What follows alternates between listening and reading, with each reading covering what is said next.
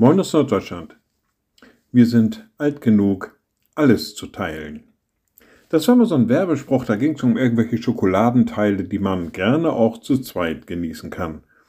Das Teilen ist den Christen im Grunde genommen so ein bisschen ins Gebetbuch geschrieben. Von den ersten Christen heißt es schon, dass nichts für sich behalten wurde, sondern dass sie alles gemein hatten, dass sie also alles miteinander geteilt haben, um dafür zu sorgen, dass jeder genug hatte. Das Teilen oder auch das Anteilnehmen hat auch noch eine weitere Dimension, dass man teilnimmt und einen Anteil hat an dem, was dem anderen Freude bereitet, was vielleicht den anderen aber auch traurig macht. Der Apostel Paulus schreibt in seinem zweiten Brief an die Korinther dazu, Unsere Hoffnung steht fest für euch, weil wir wissen, wie ihr an den Leiden teilhabt, so habt ihr auch am Trost teil. Wir sind alt genug, alles zu teilen. Liebe Schwestern und Brüder, ich lade Sie ein zu einem kurzen Gebet und anschließend zu einem gemeinsamen Vater unser.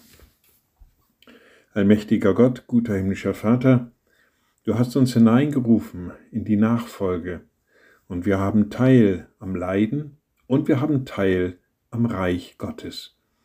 Gib, dass wir miteinander teilen, dass wir sowohl sicher sein können, dass jeder Anteil nimmt an dem, was uns Schmerzen und Kummer bereitet, dass wir aber auch gerne von dem abgeben, was uns geschenkt und versprochen ist. Und wir beten gemeinsam, unser Vater im Himmel, dein Name werde geheiligt, dein Reich komme, dein Wille geschehe, wie im Himmel, so auf Erden. Unser tägliches Brot gib uns heute und vergib uns unsere Schuld, wie auch wir vergeben unseren Schuldigern. Und führe uns nicht in Versuchung, sondern erlöse uns von dem Bösen.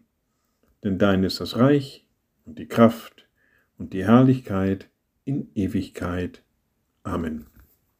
So seid gesegnet, bleibt behütet und bleibt gesund. Tschüss.